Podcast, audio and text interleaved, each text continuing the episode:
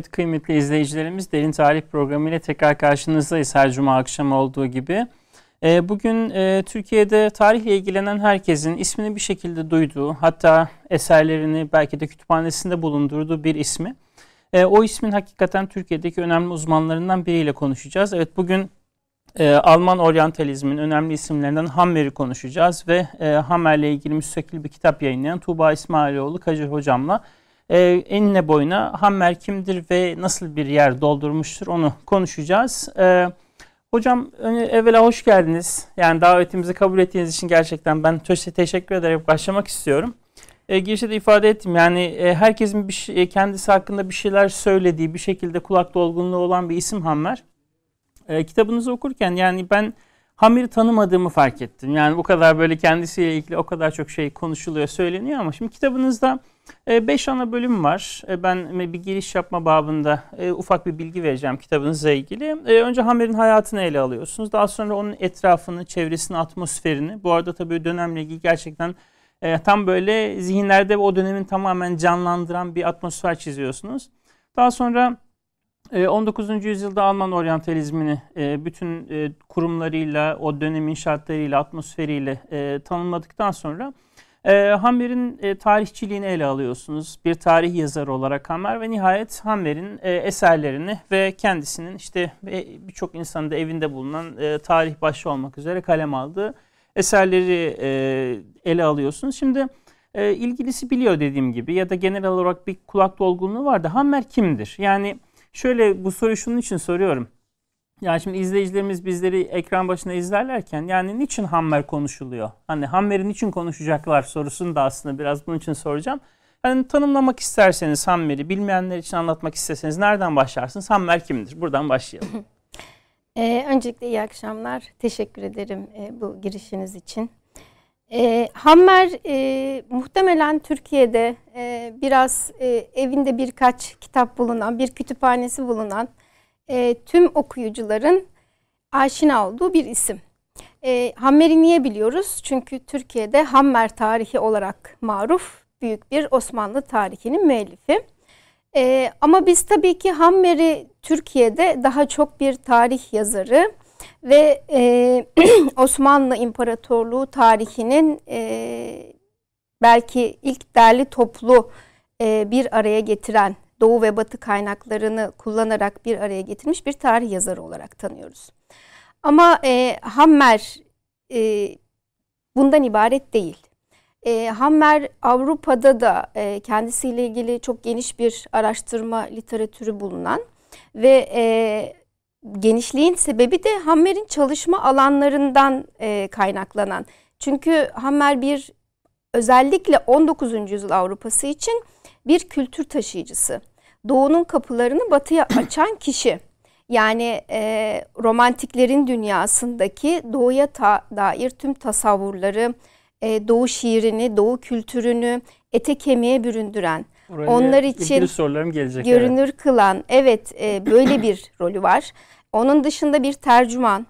E, ama bizim açımızdan Türkiye'deki okur kitlesi için tabii ki Osmanlı İmparatorluğu tarihinin yazarı Avusturyalı bir 19. yüzyıl entelektüeli diyebiliriz. Ee, şey soracağım hocam şimdi hani Hammer kimdir derken e, hani tarihçi dendiğinde böyle genelde bizde hani etrafındaki insanların da tarihçilikle ilgilendiği bir geleneğe mensup bir atmosfer. Hammer'in nasıl bir arka planı, ailesi var? Nasıl bir atmosferde? Özellikle yetiştiği çevreyi, anne baba taraflarını konuşacak olursak. Hammer 19. E, yüzyılı özellikle vurguluyorum çünkü aslında kitapta da biraz e, onu o düzlemi oluşturmaya çalıştım. Çünkü 19. yüzyıl sadece Türk tarihi açısından değil, Avrupa tarihi açısından da uzun bir yüzyıl. Ee, yani 1789 Fransız devriminin ardından büyük bir kırılma yaşıyoruz. Ve 1830-1848 devrimleriyle bu sancılı dönem devam ediyor Avrupa açısından. Diğer taraftan siyasi arana, arenada Napolyon savaşları var. Kıta ardı arkası gelinmeyen savaşlar içerisinde. O yüzden 19. yüzyıl Avrupa açısından da fikri olarak da siyasi olarak da çok çalkantılı bir dönem ve e, yani eski rejim dediğimiz Fransız devrimi öncesi cari olan rejime doğmuş insanların büyük bir kırılma yaşadıkları bir dönem. Hammer de 1774 doğumlu. Yani Fransız devrimi olduğunda e, meşhur Şark Akademisi'nde bir e, eğitim alan küçük genç bir öğrenci. E, ve bu düşünceler karşısında büyük bir heyecan duyuyor. Liberalizm, özgürlük, devrim söylemi karşısında ama diğer taraftan eski geleneğin yürütülmesi için kurulmuş muhafazakarlığın kalesi olması gereken bir kurumda eğitim alıyor. Dolayısıyla hayatı yani Şark Akademisi dediğimiz kurum e, resmi ideolojinin temsil edildiği ki Habsburg Devleti'nin e, katı muhafazakarlığının birebir yansıması olan eğitimin Cizvitler tarafından yürütüldüğü çok katı bir kurum. Hedefi e, sadık bürokratlar, diplomatlar yetiştirmek. Buradaki katı eğitim ama diğer tarafta da Fransız devriminin yaydığı heyecan verici düşünceler. Yani Hammer iki tane dönemi aslında kendisine buluşturuyor bu anlamda. Evet bunların arasında çok sancılı bir e, hayat, bir gençlik geçiriyor. Ama bu çok verimli oluyor bir taraftan da. Yani Hammer'i biz e, kesinlikle devrimcilerin tarafında konumlandıramıyoruz. Çünkü zaten kendisi ailesi olarak orta üst sınıf bir aileye mensup. Babası e, Habsburg e, idari yapısında e, Cizvit tarikatı kaldırılıyor o dönemde 2. Yosef döneminde. E, bu el değiştiren Cizvit mülklerinin yönetimini devralıyor. Yani aslında üst düzey bir yönetici pozisyonuna kadar çıkıyor. Ama babası o dönemde e, tabii ki masonluk çok yaygın. Yani aydınlanma ideolojisinin e, tüm kimliklerden arınarak taşındığı bir atmosferde masonluğun e, yaygın olduğunu görüyoruz. Bir tarafta masonlar bir tarafta cizvitler var. Hammer'in babası mason değil ki aslında bürokraside ve imparatorlukta önde gelen herkesin mason olduğunu söyleyebiliriz bu dönemde. Mason olmaması hasebiyle cizvit dostu olmakla eleştiriliyor ve bir anda siyasi kariyeri bitiyor. Dolayısıyla e, Hammer de bu esnada Şark Akademisi'nde. Şark Akademisi de girmeniz için hem iyi e, niyet mektuplarına ihtiyacınız var ama bu yeterli değil. Bir yıllık çok zor bir hazırlık sınıfını başarıyla geçen öğrenciler. Sıradaki sorum zaten Şark Akademisi ile ilgiliydi hocam. Evet. Dilerseniz oraya intikal edelim. Şimdi Şark Akademisi dediğimizde e, nasıl bir şey? Hani biraz bahsettiğiniz zaman biraz açmanızı isteyeceğim hı hı. onu. Çünkü e, anladığım kadarıyla özel bir kurumdan hani insan yetiştiren, geleceğin belki de karar vericilerini yetiştiren bir kurumdan hı hı. söz ediyorsunuz. Şark Akademisi e, diplomat yetiştirmek üzere kurulmuş. E, malumunuz Avusturya Devleti, Habsburg İmparatorluğu Osmanlı'yla birebir bizim yani en iyi bildiğimiz birinci Viyana kuşatması, ikinci Viyana kuşatması ve e, Avrupa cephesindeki tüm savaşlarda hemen hemen e, rakibimiz olan kişi. Dolayısıyla bizim çok yoğun bir ilişkimiz var Avusturya Devleti ile, Habsburg İmparatorluğu'yla. E, bu da neyi ihtiyaç kılıyor? Yetkin diplomatları ve en ilk kalem olarak da elçiliği gerekli kılıyor. E, ama ilk zamanlar yani 15 15 değil 16-17. yüzyıllarda bu ihtiyaç tercümanlık, drogomanlık ihtiyacı e, daha çok e, Levantenler tarafından görülüyor. Ama burada şöyle bir sıkıntı oluyor. Bu kişiler iki taraflı oynayabiliyorlar. E, dolayısıyla hem siyasi krizlere hem de e, bazı istenmeyen durumlara sebebiyet verebiliyorlar. E, Maria Teresa döneminde Maria Teresa'nın danışmanları aracılığıyla Maria Teresa 18. yüzyıl büyük e, imparatoriçe hem imparatorluk Kutsal Roma Germen imparatoriçesi hem de Habsburg kraliçesi. E, onun döneminde bu akademi kuruluyor ve amacı biraz önce tarif ettiğim şekilde tamamen sadık ve yetkin hem doğu dillerini hem batı dillerini çok iyi konuşabilen Türkçe, Arapça ve Farsçanın yani doğunun üç dilinin öğretilmesinin hedeflendiği ama bunun dışında öğrencilere temel mantık, e, felsefe metinlerinin okutulduğu, klasiklerin okutulduğu, antik metinlerin okutulduğu yani bir alim portresi bir taraftan oluşturulmaya çalışılıyor ama bir taraftan da dindar, kontrol edilebilir, sadık hizmetkarlar yetiştirilmesi. Yani burada yetişen öğrenciler hem e, dans dersi, ata binme dersi, yeme içme adabı görüyorlar. Ama bir taraftan da çok akademik, yüksek bir eğitim alıyorlar akademik Hocam, olarak. Parantezci bir soru soracağım. Bu işte doğunun kültürü, dili ya da hani doğu doğuya dair şeyleri kim öğretiyor orada? Yani öğretici kadro nasıl yetişiyor ya da onunla ilgili bir bilgimiz var evet, mı? Evet, orada hocalar yani ilk dönemlerde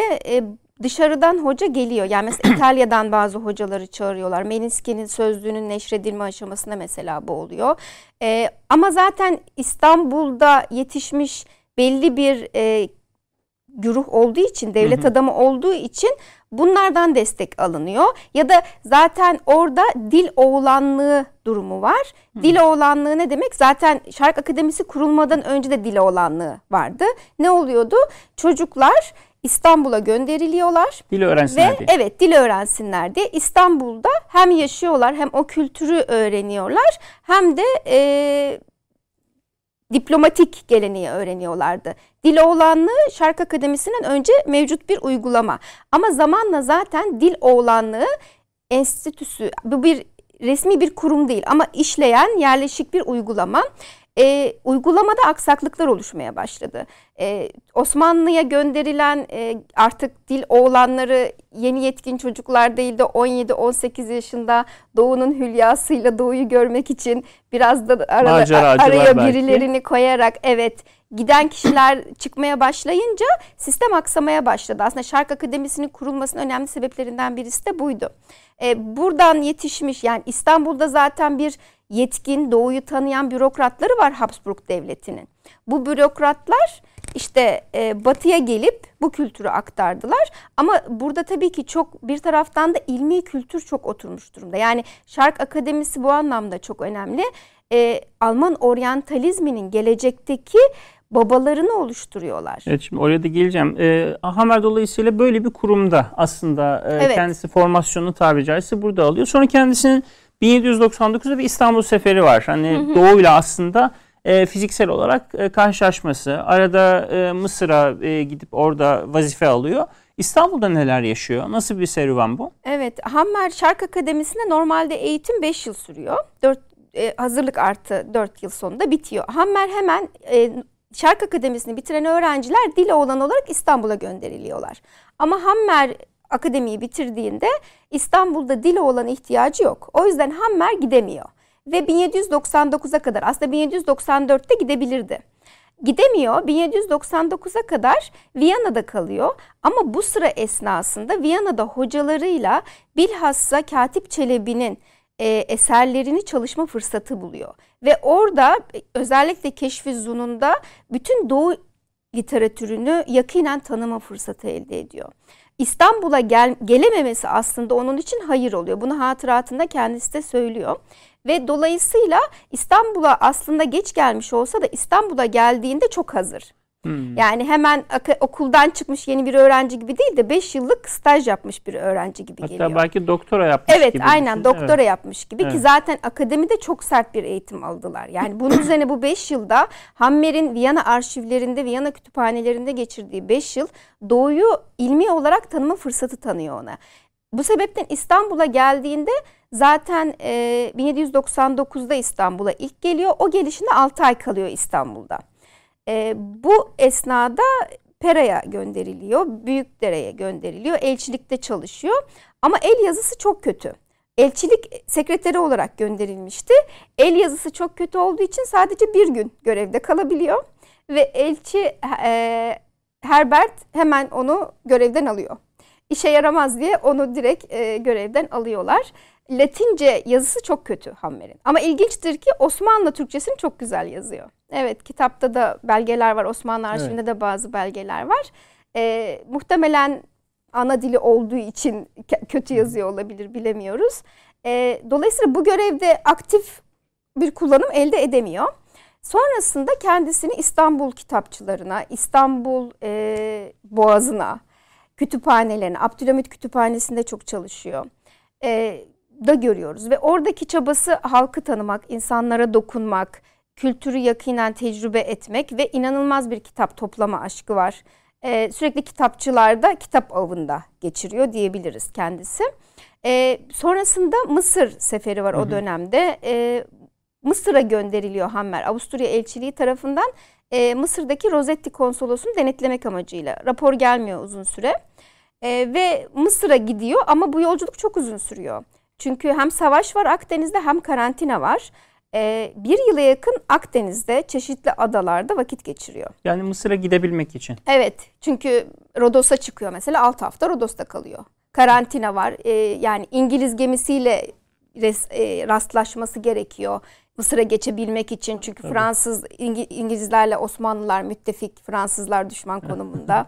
E, dolayısıyla e, baya bir sıkıntı. Aslında hem sıkıntı hem de çok bereketli. Mesela Hammer bu seyahatini kitaplaştırıyor. E, Hammer'in 2-3 tane de seyahat e, namesi var diyebiliriz. İstanbul'la evet. ilgili var. İşte bu Akdeniz'le ilgili var. Kendisinin bir İtalya Avrupa seyahatnamesi var. E, bunların hepsinde bir e, yani Hammer'in zaten e, sanırım onu güçlü kılan yönü bu. Sınırı yok. Bir antik çağ uzmanı gibi ya da bir çağdaş dönem araştırmacısı gibi olabiliyor. İlgisi sınır tanımıyor. Bu sebepten de e, bütün antik kitabelerin peşine. Mesela biz sonradan kaybolan bazı kitabeleri Hammer'in seyahatnamesine görebiliyoruz. Kaydetmiş. Evet kaydetmiş. Hepsinin kitabesini okumuş. Çünkü kendisi pek çok dil biliyor. Bu dilleri okuyabiliyor. Bunların hepsini kaydını almış. Mesela bunlar bile bugün Hammer'in hatıratında mevcut. Sonradan kaybolup gitmiş anıtlar, heykeller, taşlar. Hammer bunların kaydını almış mesela. E, bu se sefer evet biraz meşakkatli hatta bir iki ölüm tehlikesi de atlatıyor. Ama ilmi açıdan çok büyük bir verim sağlıyor. Ki Hammer'in zaten hayattan beklentisi bu. Yani hayatı boyunca e, ölüm mesela Napolyon Mısır'ı işgal ettiğinde 1848 Viyana devrimi yaşandığında ya da bu e, işte Mısır Savaşı'nda ya da Akdeniz'de gemide yaşadığı tehlikelerde onu ilgilendiren, onu heyecanlandıran tek şey e, yaptığı ilmi çalışmalar. Ya o, o hengamede onunla meşgul. Evet o öyle. Yani her zaman ki hayatında çok büyük acılar yaşıyor. O çok sevdiği evladını kaybediyor. Eşine çok düşkün. O, ikisini aynı sene kaybediyor. Bu sene bile hatıratında şey yazıyor. E, gönlün dermanı çalışmaktır. Wow. Evet ve kütüphanelerde yani e, eşi acılar içerisindeyken onu bırakıp kütüphaneye gidip çalışıyor. E, bu belki çok anlaşılabilir bir şey değil ama bize Hammer'in tüm bu üretkenliğinin de evet. sebebini söylüyor bir taraftan. Evet 1806'da hocam yine kitapta kronolojiye göre gidiyorum. Bu arada şöyle kitabı da e, tekrar izleyicilerimize göstermek istiyorum. Tuğba İsmailoğlu Kacır Doktor Medeniyet Üniversitesi öğretim üyesi hocamız. E, kitabı da şöyle göstermiş olalım. Hammer'in hayat hikayesi kronolojik olarak da şimdi onu e, incelemeye devam ediyoruz. Ee, şimdi 1806'da hocam İstanbul vazifesi sona eriyor ama e, çok ilginç onu okurken de çok şaşkınlıkla karşıladım. Yani şimdi böyle bir insanın bir daha doğuya gelebilmesini insan bekliyor. Hani herhalde diyorsunuz bu kadar merak, bu kadar yakın ilgi ama e, bir daha ölümüne kadar doğuya dönemiyor. Fakat evet. e, çok böyle bir e, hani e, zaten artık o zamana kadar uzmanlık kesbettiği için diplomatik muhitlerde işte Avrupa'nın kültür çevrelerinde, entelektüel çevrelerinde bir başvuru kaynağı haline geliyor galiba döndükten sonra. Hı hı. Aslında bu hemen olmuyor. Yani Hammer e, bu e, Mısır seferinden sonra İngiltere'ye gidiyor. Viyana'ya dönüyor. Tekrar İstanbul'a geliyor. Hı hı. 1806'ya kadar İstanbul'da kalıyor. Ama Hammer'in e, çok fevri bir yapısı var. Bunu kendisi de dile getirdiği için ben rahatlıkla söyleyebiliyorum bir tarihçi olarak. Hayatında muhtemelen kendinden çektiğini kimseden çekmedi. Çünkü e, her zaman e, en son söylenecek şeyi ilk başta söyleyebiliyor. Fevri dediğiniz yani şey patavatsızlığa varan bir fevrilik gibi mi? Yani başına bela açacak derecede evet, mi? Evet yani varabiliyor. Hmm. Yani imparatora bile söyleyeceği bir şey varsa sakınmadan söylüyor. E, Metternich şansölye o dönemde Avrupa'nın e, faytoncusu yani ünvanı bu olan bir kişiye çok rahat notuk çekebiliyor.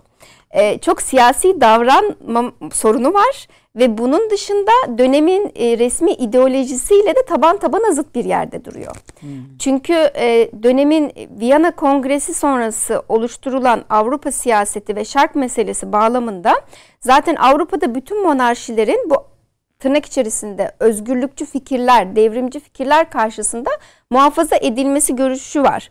Bu sebepten e, Avrupa'da e, bilhassa Rusya, Prusya ve Avusturya'nın içinde olduğu İngiltere'nin biraz çekinik durduğu bir ittifak var. Bu ittifak uyarınca bütün monarşiler müdahale etme riskine göze alma pahasına korunacak. Bu sebepten Osmanlı Devleti de bir monarşi olduğu için muhafazası gerekiyor. Yani Avrupa'nın siyaseti de bu yönde. Biz biraz Osmanlı tarihi açısından 19. yüzyılda devre denge siyaseti diyoruz. Aslında bu Avrupa'nın da siyaseti. Çünkü artık çok güçlü bir Rusya var ve hep ilkokul kitaplarından beri bildiğimiz sıcak denizlere evet. inme çabasında gerçekten öyle. Osmanlı eskisi kadar güçlü değil ve Avrupa Rusya'yı karşısına alamayacak kadar ürküyor Rusya'dan çünkü çok büyük bir tehlike arz ediyor. Evet Napolyon savaşlarında birlikte savaştılar ama müttefik olarak kalmasını istiyorlar Rusya'dan. Dolayısıyla Osmanlı'nın dağılmaması evet, gerekiyor. Evet Osmanlı'nın hem siyaseten hem de ideoloji olarak dağılmaması gerekiyor. Ki resmi görüş bu. Habsburg Devleti'nin resmi görüşü bu ve Metternich ve Metternich'in etrafındaki Hammer'in eski arkadaşı olan Şark Akademisi'nin diğer mezunları, Metternich'in danışmanları da bu görüşteler. Ama Hammer tamamen karşı tarafta duruyor. Dolayısıyla İstanbul'a gitme isteğinin reddinde herhalde evet, bu. Evet. evet ve hatta bir gün Metternich'le bir konuşmaları esnasında yani pek çok olan konuşmalarından birinde Hammer Metternich'e diyor ki ben Hammer'in sadece Osmanlı İmparatorluğu tarihi değil bir de Osmanlı devlet yapısı, idari yapısı diye iki ciltlik bir kitabı da var. 1815'te yazdı. Bu Türkçe'ye çevrilmedi. Ve e, bu sadece bir makalede bir kısmı çevrildi bu kitabın.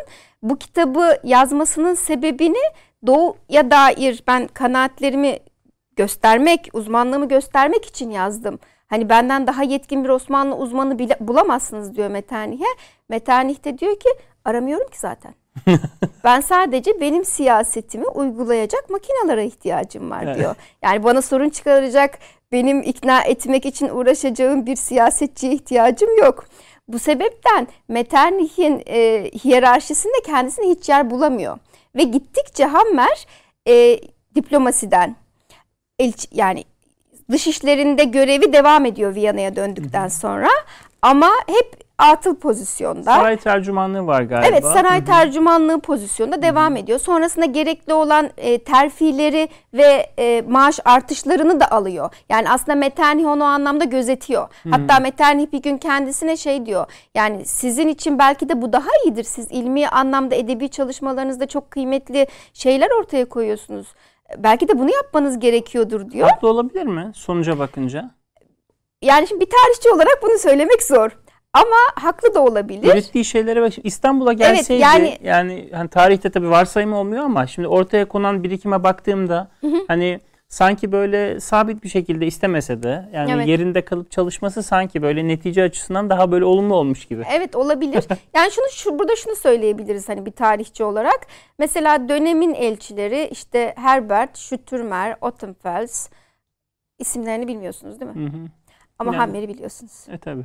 yani muhtemelen Hammer İstanbul'a gelseydi de gene o üretkenliği devam ederdi. Çünkü gerçekten dizginlenemez bir çalışma hmm. azmi.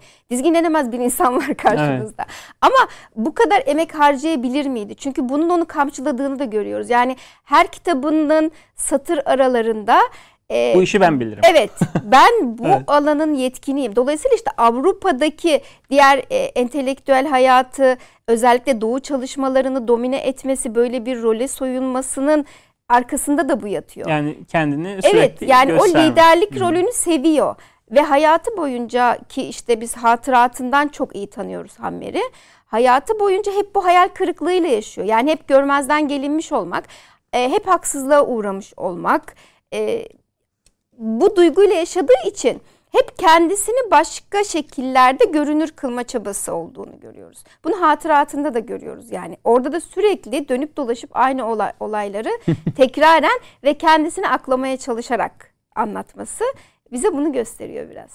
E hocam şey geleceğim şimdi e, bir daha doğuya dönemiyor ve çalışmalar. Şimdi yavaş yavaş Hammer'in ilmi çalışmalarına gelmek istiyorum. Şimdi tabii kitabınızın da kronolojik olarak sırasını takip ederek e, Şarkın Hazineleri dergisi var. Yani zaten Doğu'nun kaşifi zaten hani kitabın başlığı da e, yani anladığım kadarıyla hani kitabınızı okuyunca benim anladığım birazdan olumlu müstakil soru olarak da soracağım.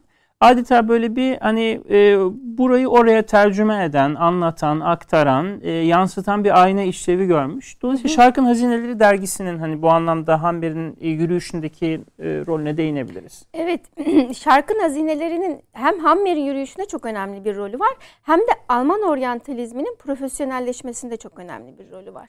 E, şarkın hazineleri ilk 1809'da çıkmaya başlıyor ve Hammer ve dergiyi çıkaran ekip e, muhabbet ederlerken e, Doğu için, Doğu ilmi için ne yapabiliriz? Yani bir gün bir kır gezisinde o kadar. Evet evet bizde de böyle çıkar ya dergiler. evet, evet, ne yapsak evet. dergimi çıkarsak. Ama bugün belki çok daha kolay o dergiyi çıkarmak. Evet. Bunun öncesinde birkaç deneme var. Hepsi akamete uğramış. Çünkü yazı bulmak zaten çok zor. Yani doğuda uzman bulmak. tabii uzman hmm. bulmak çok zor. Bunu finanse etmek çok zor. Okuyucunun ilgisini çekmek çok zor. Ee, böyle bir atmosferde bu işe girişiyorlar ama çok profesyonel bir şekilde ve buradaki e, manifesto var yani ki bu dönemde çıkmış bütün doğu araştırmaları dergilerinin hepsinin aslında bir manifestosu var. E, o dönemdeki çaba teoloji bağımlılığından kurtulmak. Hmm. Çünkü Alman oryantalizmi ilginç bir yerde duruyor. Yani bu anlamda bizim hani Edward Said'in tanımladığı oryantalizmin o e, edilgen tavrından başka bir yerde. Çünkü Almanların koloniler kolonyal bir yapısı yok. Hı hı. Ve Almanlar mesela e, Geiger bir yazısında bir Alman oryantalist şey soruyor. E, Doğu bizi neden ilgilendirsin? Tüm yani, bunlar ne anlama geliyor? Değil mi yani hani evet. sömürgemiz yok bir şeyimiz evet, yok. Evet yani biz evet. İngiliz Fransızlar gibi orayla bir bağımız yok ki. Bu bize ya biz yani biz hala bu soruya cevap veriyoruz. Bunun acısını çekiyor. Yani hı hı. muhatap oldukları soru bu oryantalistlerin. Evet. E, bu sebepten Alman oryantalizmi aslında çok avantajlı bir yerde duruyor. Çok e, gerçekten doğuyu kendi bütünlüğünde inceleyen bir çıkar uğruna değil. Yani evet, sömürgeciliğin altyapısını evet, hazırlamak alt için değil. için evet. değil. Gerçekten doğuyu anlamaya çalışan ki bu dönemde işte Göte'yi biliyoruz mesela. Hı hı. Doğu Batı Divanı. Herbert'i biliyoruz. Pek çok e, şey var. Romantik klasist yazarın olduğu bir dönem. Yani do, Almanların doğuda aradıkları şey aslında insanlığın ışığı. Hmm. Gerçekten ışık doğudan yükselir diye doğunun peşine düşüyorlar. İnsanı anlamlandırma çabası. Hammer de bu ekolden geliyor.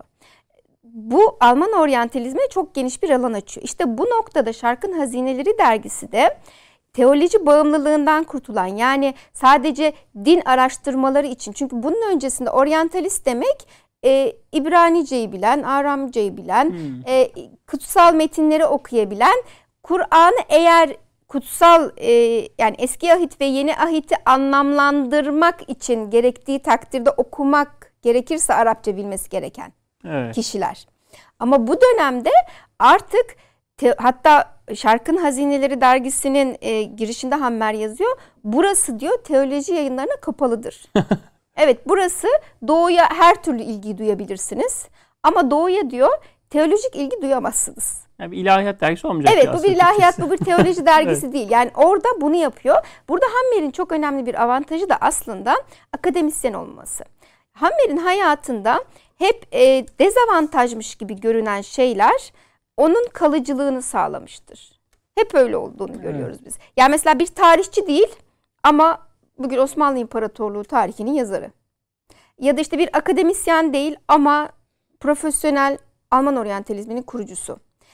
Niye? Üniversite çünkü üniversite çatısı altındaki biz bunu her zaman görürüz. Avrupa tarihinde de hep böyledir.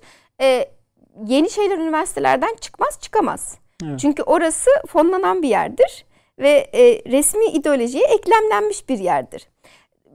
Teoloji ve oryantalizm çalışmaları için de bu geçerli. Evet. Yani e, Avrupa'da e, üniversite camiası oryantalizmi teoloji için yapıyor. Ama Hammer bu ekibin dışında olduğu için ve hatta bu ekip tarafından dışlandığı için böyle bir alan bulabiliyor kendisine ve bu alana girdiğinde tabii ki yanında pek çok kişi var. Çok fazla takipçisi ve hem okuru hem yazı vereni e, geniş bir oryantalist kitle oluşuyor. İşte burada da Şarkın Hazineleri dergisini besleyen en önemli akademik grup kim? İşte Şark Akademisi'nin eski öğrencileri. Evet. bu Viyana'yı çok önemli bir merkez haline getiriyor. Dolayısıyla hocam sıradaki soru şeydi. Hani Alman oryantalizmi içinde Hammer'in yeri neydi? Aslında büyük ölçüde cevapladık yani. Çünkü bugün bakıldığı zaman hani sizin ifade ettiğiniz gibi doğuyu doğu olduğu için tanımak belki yani. Doğuyu ya da kendi içinde olduğu gibi tanımak. Şimdi hı hı. E, bir de şeyi soracağım. Bu e, kitapta da bahsediyorsunuz. Hammer'in mektupları var. Yani e, anladığım kadarıyla hani sizin içine daldığınız derya diyeceğim artık böyle. Muhtemelen evet. Türkiye'de çok azı biliniyor. Yani Hammer'le ilgili onun külliyatı, birikimi, yani izi ya da bırakmış olduğu şeyler konusunda 19. yüzyılda Alman e, entelektüel çevrelerini ya da oryantalist çevreleri genel anlamda Hammer'in mektupları üzerine okumak istersek nasıl bir manzara çıkar? Evet bu mektuplar bize çok geniş bir alan açıyor. Sadece oryantalizm için değil aslında 19. yüzyıl e, Alman da değil. Alman Hammer çok fazla mesela Saussure e, Fransız oryantalizminin kurucularındandır. Le 30 yıl mektuplaşıyor. Ve bu mektupların içeriği tamamen ilmi. Hangi dilde? Almanca mı? Fransızca. E, Fransızca. Fransızca. Evet, Fransızca mektuplaşıyorlar. Ama o yani Hammer'in metninde zaten mesela hatıratı da öyle. Hani sırf Almanca biliyor olmanız bir şey ifade etmiyor. Hammer bir anda Fransızca konuşmaya başlayabilir. Deyimleri genelde İngilizce yazar. Aynı metnin içinde. Tabii tabii yani bir metin akıyor. Aha. O metin birden Fransızcaya geçer. E, alaylar, e, kötü sözler Fransızca söylenir. E, atasözleri İngilizce söylenir. Yani bu çok yaygın. E, kalıplaşmış sözler Latince söylenir. O zaman tek dil bilmek yetmez Evet yani Hammer'in metnini çalışmak için pek çok dil arasında evet. bir geçiş, geçişkenlik yapmanız gerekiyor. Burada hem Hammer'in hatıratı çok büyük bir alan açıyor bize. Çünkü 7000 sayfalık el yazması 7000 sayfa olan bir hatıratı var. Ve bu hatırat bize bütün dönemin e, entelektüelin dedikodusunu da yapıyor. Yani kendi e, hayatı da aslında böylece bütün çıplaklığıyla Tabii, önümüzde diyebiliriz. Evet hem kendi hayatını yani e, bu kitapla ilgili hani çok ayrıntı olduğu geri dönüşlerini alıyorum. Çünkü Hammer bilinmek istiyor. Ve bunu kendisi yapıyor. Yani her yıl sonunda mesela mektuplarını tasnif ediyor. Kendisine gelmiş önemsizleri ayırıyor. E, bunların hepsini arşivleyip yıl yıl kaldırıyor. Ve biz bugün Hammer'in şu ana kadar 8 bin mektubu var elimizde. 8 bin tane Hammer'e gelmiş mektup var. Bunların hepsini henüz okuyamadık, tasnif edemedik, ediyoruz. Ee, dediğim gibi 7 bin sayfalık bir hatıratı var. Ee, bunlar sadece birinci elden kaynaklar. Bir de Hammer'in görüştüğü, iletişimde olduğu kişilerin hatıratlarında bir Hammer var.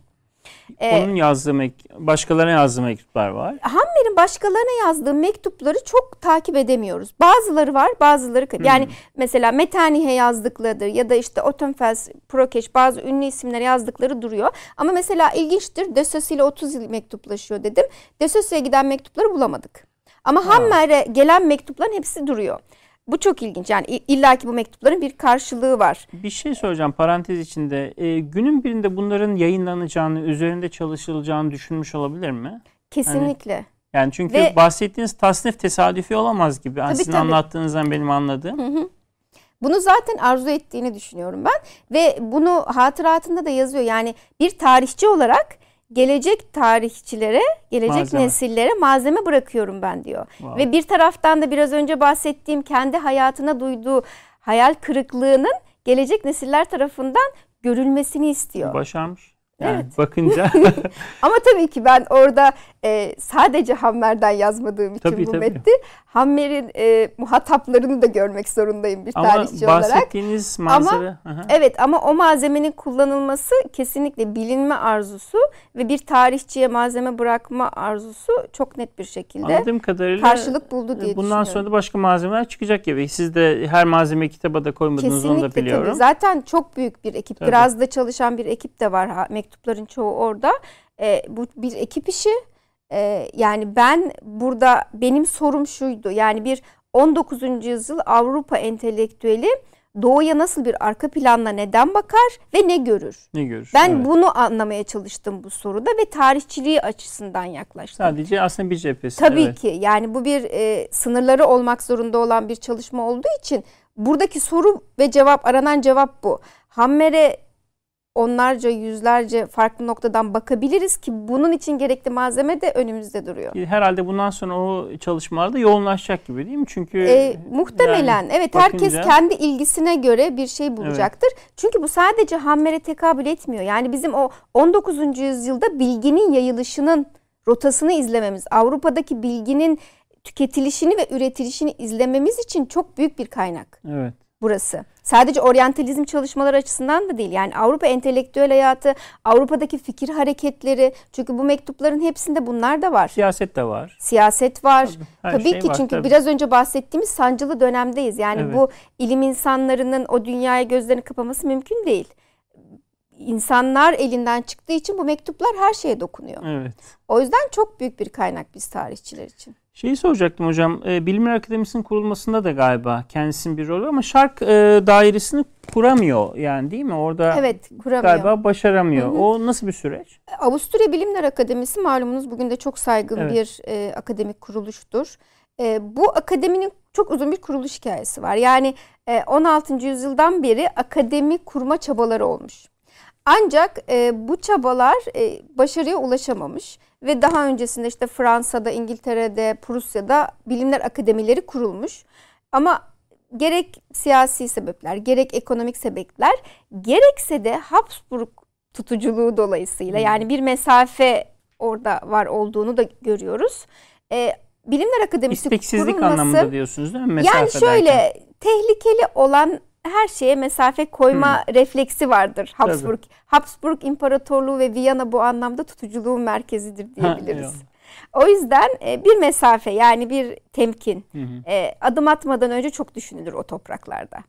O yüzden ama tabii ki burası imparatorluk yani Kutsal Roma Germen İmparatorluğu'nun imparatorluğunu yapan bir merkez. Hani Viyana e, sadece Habsburgların değil böyle de bir sembolik bir görevi de olduğu için aslında hani herkes bir yere gitmeye çalışırken herkesi toplaması gereken Evet. merkez olma iddiasında olduğundan böyle bir rolü var Viyana'nın.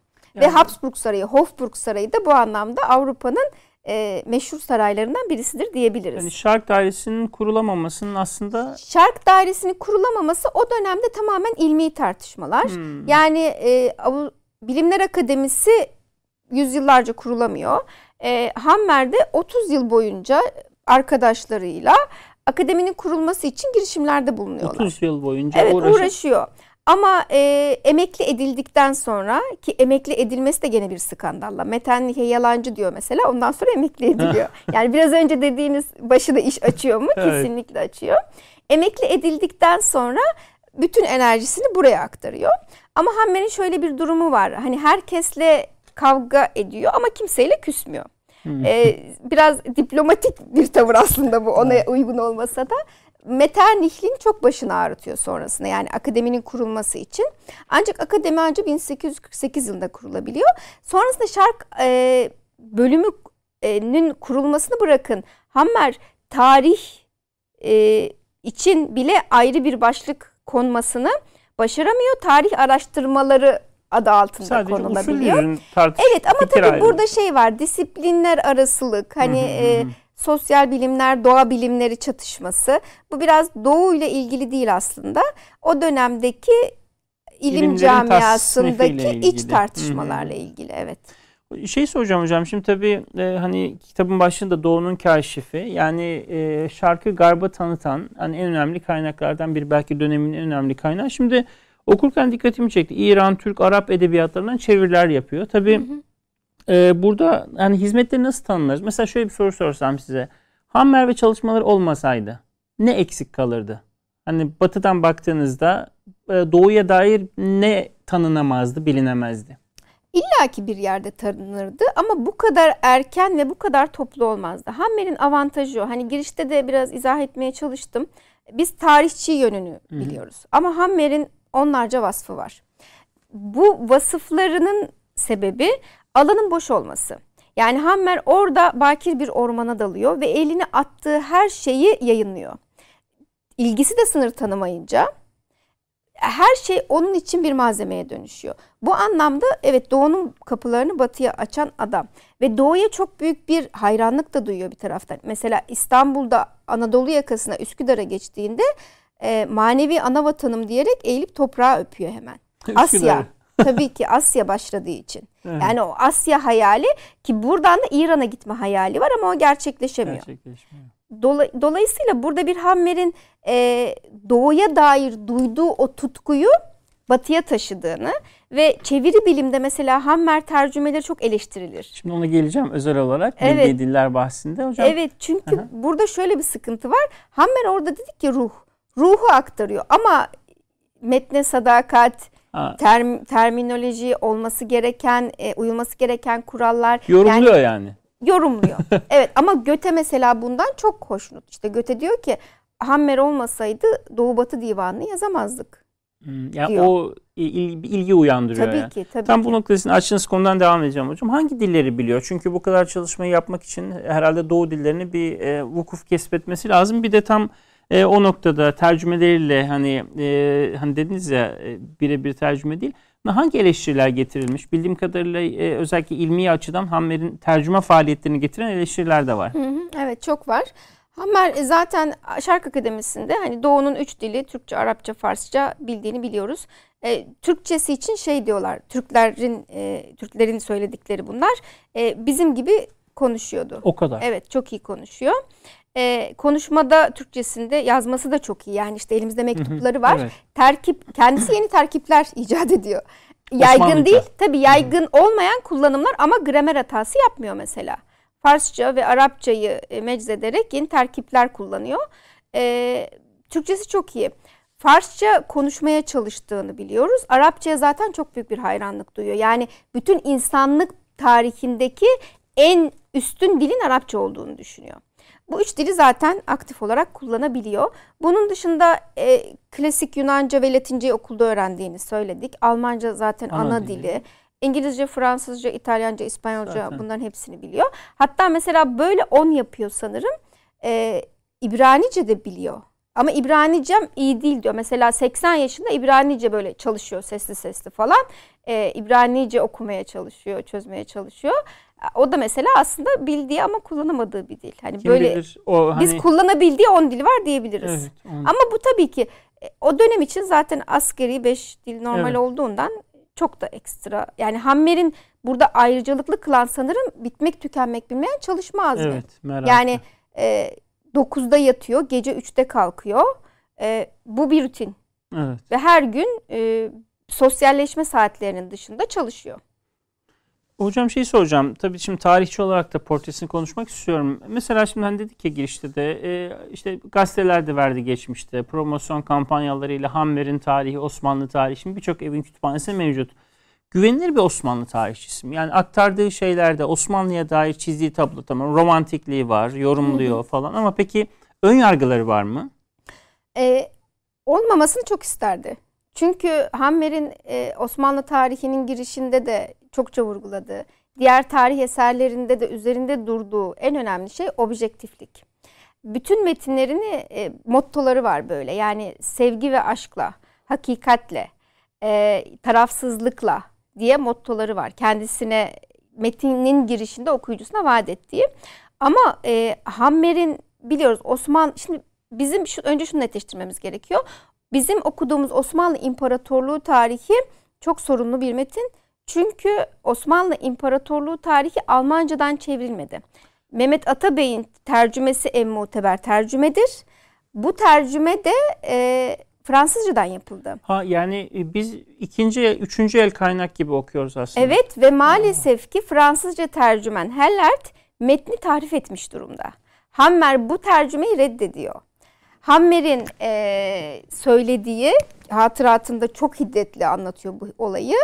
E, bu tercümeyi reddet diyor. Çünkü başta aslında Heller'te Hammer tamam çevir diyor. Hani birlikte bakalım. İlk iki cilt Hammer'in eline geçtiğinde e, Hammer şaşkına dönüyor ve inanılmaz hiddetleniyor. E, yayıncıya mektuplar yazıyor, arkadaşlarını çağırıyor. Bundan sonra kesinlikle bu metni kabul etmediğini söylüyor. Neden derseniz çünkü Hellert kendi vatanperver duygularını metne Hammer'in ağzından çıkanlarla ayırt edilemeyecek şekilde işliyor. Wow. Biz bugün, bugün Fransızca Hammer'de de, Türkçe Hammer'de de Türkçe Hammer'in pek çok baskısı var tabii ki. Kimisi daha muteber, kimisi tartışmalı. Bunların hiçbirisinde biz gerçek metni okumuyoruz. Gerçek metin Bu, peki Almanca'da şu anda mevcut. Evet, Hı-hı. gerçek metin Almanca. Evet. Hammer'in yazdığı metin Almanca Hı-hı. 10 cilt.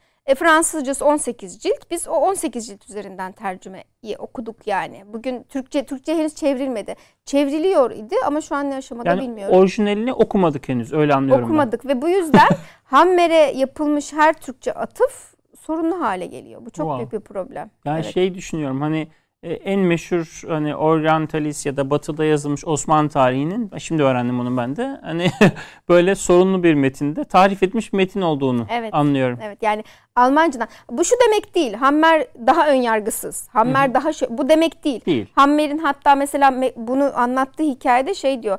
İkinci Mehmet'le ilgili benim kardeş katli, de, katili dediğim adamı diyor şey yapmışlar. Öve öve bitirememiş ha, diyor. Aslında kızıyor. kendisinin e, şeyi var hani ee, bu ya, anlamda. Yani hani iyi ya da kötü anlamında değil ama Hı-hı. bizim okuduğumuz metin orijinal metin ya da Hammer'in metni daha tarafsız, bu metin daha taraflı değil, anlamında değil. Tabii, değil. Tabii. Ama Hammer'in metni olmadığı kesin. Hı hı. Bu yüzden e, bu metin tartışmaya açık. Hani çok sorunlu bir metin bizim Türkçe'de gördüklerimiz.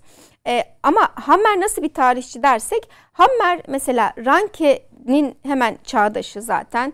Ranke işte 1824-25'te bu işte tarihselcilik ve e, kendi işte yeni yazım e, yaklaşımını açıkladığı, bununla ilgili yazdığı yazıp çizdiği dönemlerde Hammer de aynı işlerle uğraşıyor. Ve Hammer'in e, biraz önce biraz sonra aslında Rankel'e çok benzeşen yani mesela kültürlerin kendi biricikliklerinde incelenmesi gerektiğini aydınlanmacı perspektifi reddediyor. Yani insan aklının evrensellik iddiasını reddedip her kültürün kendi dinamiklerine değerlendirilmesi gerektiğini, bu anlamda benzeştiğini görüyoruz. E, kaynak tetkiki, mesela Hammer çok titiz. 20 yıl beklediği kaynaklar var. Görmek için. Yani Tabii görmeden görmek. yazmıyor. Hı hı. Tabii bekliyor ve bütün e, gelirini kitaplara hasrediyor bu anlamda. Çok büyük 14 bin kitaptan oluşan bir kütüphanesi var. Bugün büyük bir kısmı Viyana yani bugün Viyana e, Avusturya Ulusal Kütüphanesi'nin Osmanlı tarihçileri için çok önemli bir merkez olmasının sebebi Hammer'in el yazmalarının orada olması. Orada Çünkü Hammer İstanbul'dayken toplayabildiğini topluyor. Ardından Viyana'dayken sürekli talep ediyor. Hmm. Bekliyor. Eğer yoksa istinsah edilmesini sağlıyor. Mesela Heşt Bihişti İdrisi Bitlis'in istinsah ettiriyor. Örneğin. Tabi bulamıyor. Bulamıyor nüshasını istinsah ettiriyor. Ee, bir, kitapların bir kısmı Leipzig Üniversitesi'nde. 5000 kadarı 4000 küsür 5000'e yakını Leipzig Üniversitesi'ne topluca terekesi oraya satıldı. Ee, onun dışında kendi Heimfeld Şatosu'nda bir kütüphanesi mevcut. Orada biraz var büyük bir kısmı Viyana Kütüphanesi'ne satıyor kendisi hayattayken. Dolayısıyla bu kitaplar Avrupa'da şu an Osmanlı araştırmacıları için çünkü bunların tek nüsha bazısı. Evet. Hammer'in elindeki. Tam bir hazine de elinde Evet yani bu anlamda çok önemli. Ee, böyle bir şey açıyor. Ee, alan açıyor Osmanlı araştırmacılarına da. Yani Hammer'in şunu söyleyebiliriz kaynak konusunda çok titiz ama Hammer'in kaynak yani metin eleştirisi kaynak kritiği konusunda aynı titizliği göstermediğini görüyoruz. Hmm. Burada şöyle bir durum var. Yani Osmanlı İmparatorluğu tarihi benim bir sorum da buydu. Yani e, bu çok eleştirilen bir metin bir taraftan da ama göz ardı da edilemeyen bir evet. metin. Buradaki durum ne? Bunu anlamaya çalıştım. Burada Hammer gücünü yine bir ironiden alıyor. Yani Hammer e, şey gibi elindeki bütün malzemeyi kullanmak zorunda hisseden bir aşçı gibi kendisini. evet. İnanılmaz bir kaynağı var ve bu kaynaklardaki bütün bilgileri veriyor. Bu sebepten Osmanlı İmparatorluğu tarihi de bugün bir kroniğe dönüşmüş durumda. Hmm, aslında bir koleksiyon evet, gibi. Hepsini evet, gücünü buradan alıyor evet. aslında. Yani kaynak gücünden alıyor. Yoksa çok e, tarihsel, eleştirel yetkinliğinden ya da hani o anlamda metin gücünden değil de kaynak gücünden alıyor. E, bu önemli yani metni önemli kılan şey bu. Hocam kitabı okurken dikkatimi çeken e, bir noktada Hammer'in iç dünyası oldu. Dini yönü. Çünkü işte Kur'an-ı Kerim'deki o meşhur ayet sizin hayır bildiklerinizde şer, şer bildiklerinizde hayır olabilir ayetini günlük rutinde tekrarladığından bahsediyorsunuz. Başına bir şey gelince böyle bir Müslüman gibi psikolojik olarak ayetleri okuyor falan. Şimdi bir de Türkiye'de biliyorsunuz Hammer'in e, mezarındaki o işte e, Arapça ibareler işte ondan sonra o bir Müslüman mezarı görüntüsü var. Siz de tabii e, yakinen biliyorum orada oralarda da zaten yaşadınız. E, hatta bazıları işte Hammer'in Müslüman olduğu iddiasında. Sizce yani Hammer'in dini yönü yani kendisi Müslüman mıydı mesela? Direkt sorayım hatta. Bu zor bir soru. Ben buna da metinde cevap verirken bu yani şunu söyleyebilirim. Mesela çok önemli bir Hammer araştırmacısı Solbrig e, kendisi e, Avrupalı. E, Hammer'in Müslüman olduğunu düşünüyor. Çünkü Hammer hatıratında bir yerde şey diyor artık daha fazla bu karanlık öğretiye inanamam. Evet fotoğrafını da şu anda ekranda iz, e, görüyor izleyicilerimiz de bir Müslüman mezarı gibi hani dışarıdan evet. bakıldığında. Hı hı. Bu mezarı Hammer yaşarken 1819'da ilk yaptırıyor. Bu versiyon değil daha başka bir mezarı var. E, bu gördüğümüz de şu Roseli taşı deniyor. Kızı e, küçükken 2-3 yaşında ölen kızı. Mesela burada Hammer şimdi Müslüman mı dediniz? Hammer burada diyor ki Ziyaretten murat ancak duadır. Bugün bana ise yarın sanadır. Bizim hani Eyüp Sultan mezarlığındaki evet. mezar Şimdi Hammer'in mezarının başına gittiğinizde dua istiyor. Yani çok enteresan. Elbette dua edeceğiz. Ama Ki bunu okuyan e, da herhalde o kültürü bilen biridir. Müslümanlardan dua istiyor mu sanki? Çok mu yorumluyoruz? Tabii tabii. Yani dua edin. Ama evet. Hammer aslında yani Şimdi burada Solbrig Hammer'in Müslüman olduğunu düşünüyor. Çok önemli bir Hammer araştırmacısı. Ama ben aynı fikre ulaşmadım araştırmalarım sonucunda. Çünkü Hammer kendisini sıklıkla e, Almanca Freigeist diye e, yani o dönemde çok yaygın olan özgür ruh diye çevirebileceğimiz bir tanımla hmm. belirliyor. Her e, mistik doğunun dünyasından beslenen Hammer İnşallah diye güne başlıyor. Maşallah diye bitiriyor. Gün boyunca elhamdülillah diye geziyor. Böyle birisi. Arapça olarak. Tabii tabii Arapça. Evinin her tarafında Arapça kitabeler var. Ee, kütüphanesinde öyle. Ve ayrıca bir dua kitabı var. Günde e, günün yedi vaktinde ibadet diye çevirebileceğimiz. Ama mesela bu kitabı eşi hastayken çokça tekrarladığı virtlerden oluşuyor kitap. Çok enteresan. Tamamen virtler evet. Ama bu kitapta bir tane e, Hazreti Muhammed'in adı yok. Hmm. Çünkü hani salavatla başlar, salavatla biter evet, değil mi? Evet. Bunu biliyor. Yani bu kadar Kültür hakim biliyor, olup tabii. bir tane yok mesela. E, çünkü niye hani bir kişiye Müslüman dememiz için tabii. iki tabii, tabii. şeyi de yerine getirmesi gerekir. Hani la ilahe illallah var. Muhammed, Muhammed Resulullah'a ben hiç rastlamadım. Hmm. Diğer taraftan kendisini ısrarla özgür ruh olarak tanımlaması var. E, ve mesela bu dua kitabını yayınlarken biraz önce bahsettik ya Metternich dönemi, tutuculuk, sansür, polis devleti. Burada Hammer e, kitabın adını şey yapıyor. Müslümanlar ve Hristiyanlar için dua kitabı. Çok enteresan. Diye. Özgür ruh. Evet. Kitabın adı bu. Kitabın içerisinde ama Arapça dualar var. Virtlerden oluşuyor kitap. Sonra da Almancalarını yazmış. Ve günün yedi vaktinde bu dualar, bu virtler çekilecek diye. Ee, sonra sansüre takılıyor. Sansür Hristiyanlar kısmını çiziyor. Sadece Müslümanlar. Müslümanlar için dua kitabı çünkü dönemin algısında yani bir Hristiyan bununla nasıl ibadet eder? Ama bu bize Hammer'in bakış açısını göstermesi açısından çok önemli. Evet. Ee, sonrasında Hammer de Müslümanları çiziyor. Kitabına da dua kitabı kalıyor. bu şekilde yayınlanıyor. Yani bu tutum aslında bize Hammer'in e, evet dua istiyor mezarının başına gittiğinde bizden dua istiyor. Burası net. Ama Müslüman mı sorusunun cevabına ben bir tarihçi olarak e, çok ikna olmadım açıkçası. Yeterli kanıtı bulamadım. Hocam evet. şimdi çok hakikaten sohbet benim için hani kitaptan sonra özellikle e, gerçekten çok güzeldi. Çok teşekkür ederim. Şimdi tabii son ben artık giriyoruz. Ederim. Böyle çok böyle zaman hakikaten su gibi akıp geçti. Şimdi şey soracağım e, son olarak.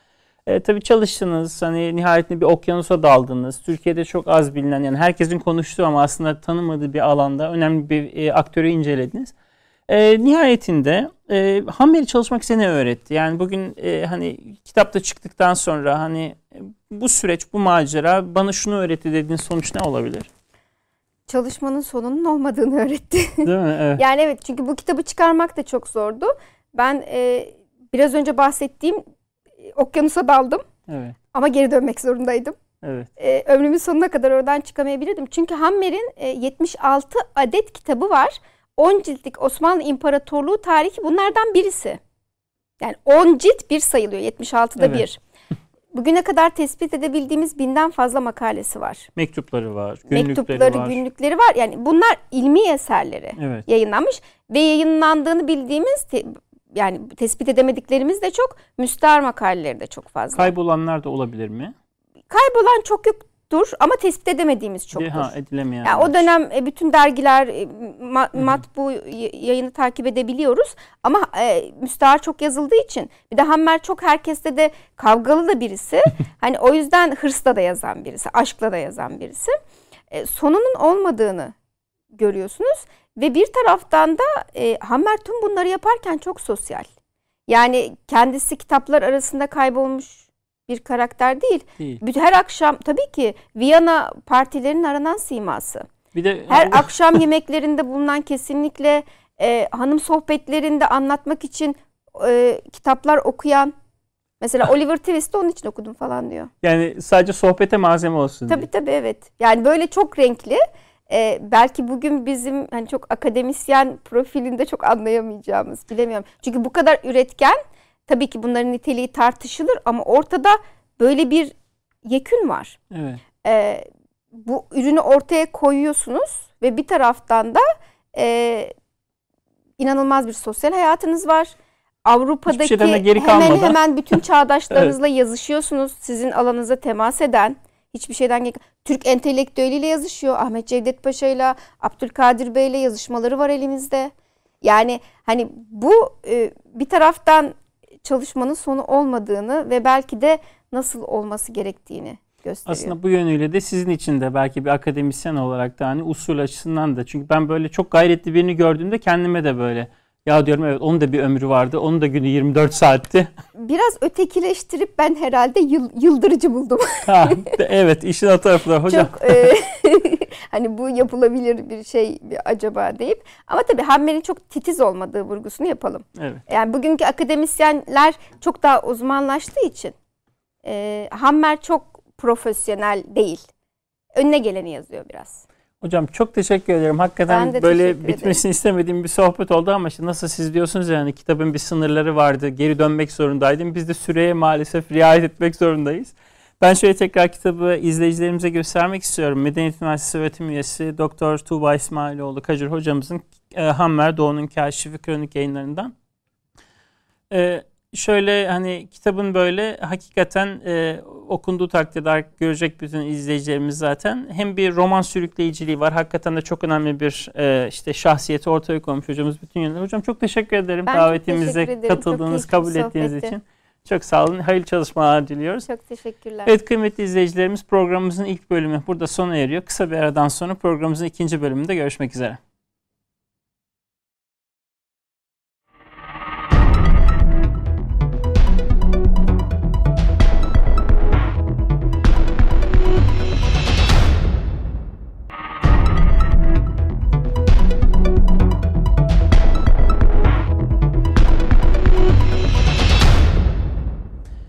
Evet kıymetli izleyicilerimiz Derin Tarih Programı'nın ikinci bölümüyle karşınızdayız. Bu hafta her e, hafta olduğu gibi bu bölümde de e, tarihte bu hafta gerçekleşmiş olan önemli olaylardan öne çıkarmayı seçtiklerimizden yaptığımız seçkiyle e, sizleri buluşturacağız. E, her zaman olduğu gibi 5 başlığımız var. 5 başlığımızdan birincisi 27 Aralık 1936'da Mehmet Akif Ersoy'un vefatı. Toprakta gezen gölgeme toprak çekilince günler bu heyulayı er geç silecektir. Rahmetle anılmak ebediyet budur ama sessiz yaşadım kim beni nereden bilecektir demişti merhum. Kendi zamanında e, cenazesi bile tesadüfen bir grup üniversite öğrencisinin e, organize olmasıyla kaldırılmıştı. Yaşadığı birçok mahrumiyetler, gurbet hayatı, Mısır'da yıllarca süren vatan hasreti derken bugün kendisi e, sadece e, Türkiye'de değil, e, Balkanlarda, e, Mısır'da, Arap dünyasının farklı yerlerinde hakikaten anılıyor. E, zaten İstiklal Marşımızın müellifi olarak da e, gençlerimizden 7'den 70'e herkesin bildiği, tanıdığı, ismini sürekli andığı e, bir e, büyük şahsiyet olarak tarihe geçti. Yani sessiz yaşadı belki kendi döneminde ama hiç de öyle. Hiç kimse tarafından, insanlar tarafından unutulmadı. Rahmetli anılıyor. Tıpkı rahmetli anılmak ebediyet budur ama dediği gibi tekrar kendisine rahmetler diliyoruz. İkinci başlığımız 30 e, Aralık'tan 30 e, Aralık 1517'de e, Osmanlı İmparatorluğu ordularının Kudüs'e giriş yapması Yavuz Sultan Selim döneminde. Yavuz Sultan Selim 1516 özür dilerim 30 Aralık 1516 Yavuz Sultan Selim'in ordusuyla Kudüs'e girişi, bütün Orta Doğu'yu fetih sadedinde şehrin tarihinde değil sadece bütün bölge tarihinde gerçekten çok önemli bir dönüm noktasıydı. Rivayetlere göre Yavuz ordusu Mescid-i Aksa'da konakladıklarında Kudüs'e girdiklerinde bir akşam vaktiydi ve e, bütün Osmanlı ordusu Mescid-i Aksa'nın o geniş alanına yayıldı. Orada konakladılar. O gece orada yakılan kandillerden dolayı o avlu bugün de 12 bin Şamdanlı avlu olarak geçer. O yakılan küçük ateşlerden dolayı. Yavuz Sultan Selim iki gün Kudüs'te kalır. Daha sonra oradaki ziyaretleri gerçekleştirdikten sonra Mısır'a doğru yoluna devam eder. 1516'nın sonundan 1917'nin sonuna kadar tam 401 yıl boyunca Osmanlı İmparatorluğu'nun Kudüs'teki hakimiyeti devam edecek ve Kudüs'te Osmanlı tarihi boyunca tarihinin gerçekten hani bunu bir hamaset olarak ifade etmiyoruz. Bütün tarihçilerin ortak kanaati bu yönde. Tarihinin gerçekten en sakin, en huzurlu, en asayiş içerisinde geçen e, dönemini e, idrak edecek. Şu anda da Kudüs zaten Osmanlı'nın bu yönetmiş olduğu, e, kendisine gerçekleştirmiş olduğu huzura ve sükunete, sekinete hala muhtaç. Üçüncü başlığımız 30 e, Aralık 1963'te bu defa Lefkoşa, e, ekranda da görüyorsunuz Lefkoşa'nın havadan görünüşü. İngiliz General Peter Young eline bir yeşil kalem alıp adada 1914'te İngiltere'nin adayı tamamen ilhak etmesinden sonra başlayan gerilimi sözde durdurmak için Lefkoşa'nın tam ortasına bir yeşil çizgi çekti ve böylece bugün Green Line olarak, yeşil hat olarak bildiğimiz çizgi oluştu. Rumlar bir tarafta, Türkler bir tarafta kaldı ama e, aslında bu yeşil hat sözde barışı getirecekken, böyle iddia edilmişken aslında İngiltere'nin ta yüzyılın başından itibaren e, bölgede gerçekleşmiş olduğu bir dizaynın sadece uzantısıydı ve nihayet 1974'te Kıbrıs Barış Harekatı'na kadar gidecek olan süreçte böyle başlayacaktı. E, dördüncü başlığımız 2 Ocak e, 1492'den e, İslam tarihinin, insanlık tarihinin e, gerçekten e, dönüm noktalarından bir tanesi Gırnata'nın düşüşü. Endülüs'teki son bağımsız müstakil Müslüman emirliğin ortadan kalkması ve e, İspanyol kaynaklarında Bu Abdil olarak geçen Ebu Abdullah 12. Muhammed'in e, şehri İspanyol krallara e, hepimizin ortaokul liseden itibaren isimlerini bildiğimiz e, Isabel ve Ferdinand'ı teslim etmesi 2 Ocak 1492.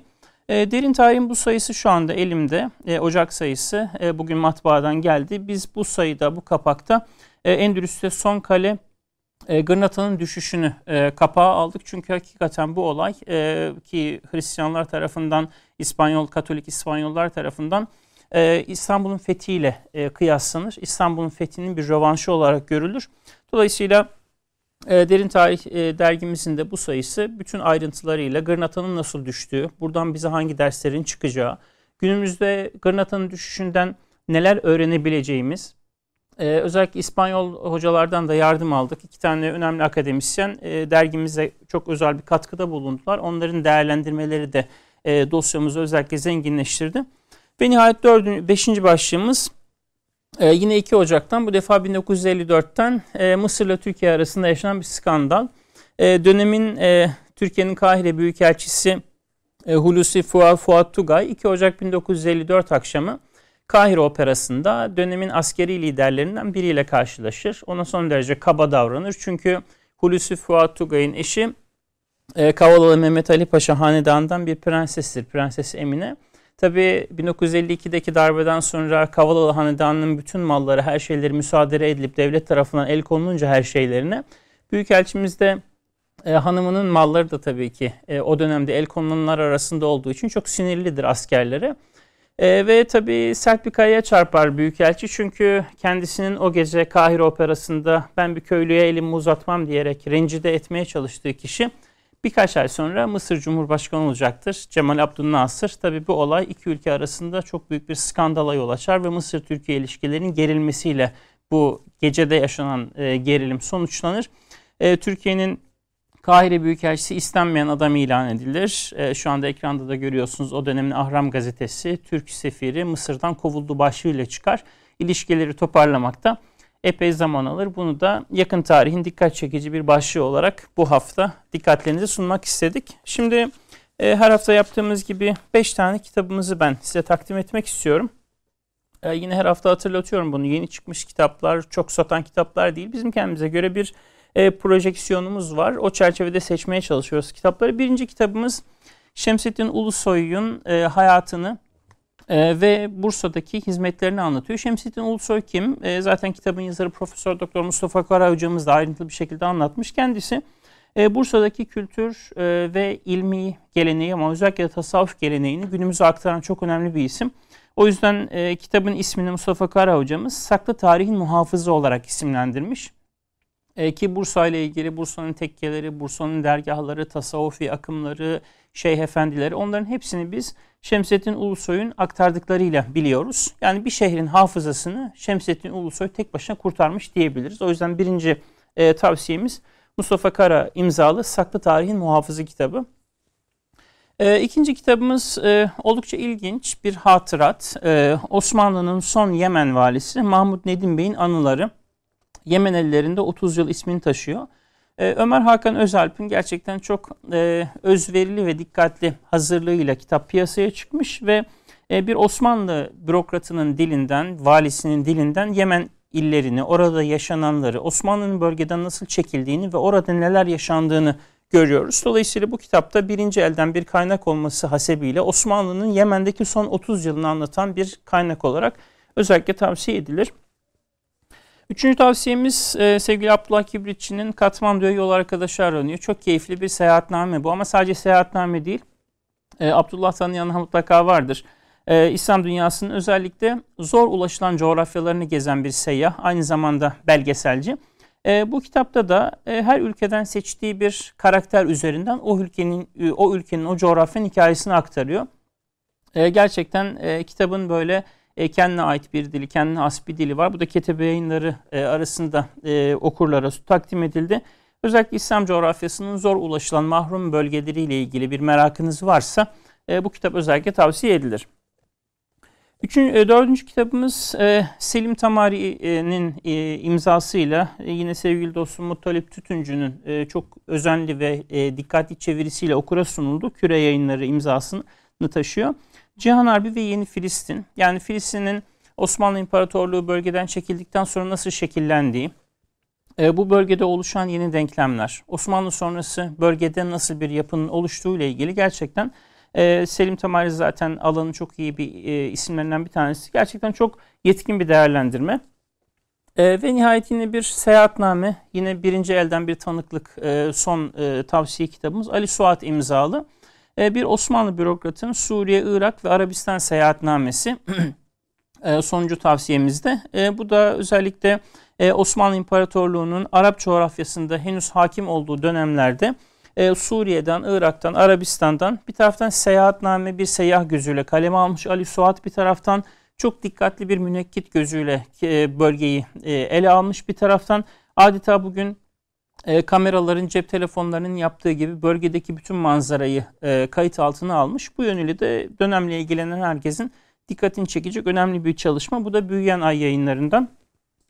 E, evet kıymetli izleyicilerimiz, e, birinci bölümde programımızın birinci bölümünde e, Doktor e, Tuğba İsmailoğlu Kacır hocamızla e, Hammer'i konuştuk. İkinci bölümde de e, tarihte bu hafta ve tavsiye kitaplarımızla sizinle e, beraber olduk, karşınızda olduk. E, hafta inşallah yine e, dikkatinizi çekeceğini düşündüğümüz konu ve konuklarla karşınızda olmak üzere, buluşmak üzere. E, hayırlı hafta sonları, hayırlı seneler, yeni bir seneye giriyoruz malum. E, hayırlı akşamlar diliyoruz. Tekrar görüşmek üzere.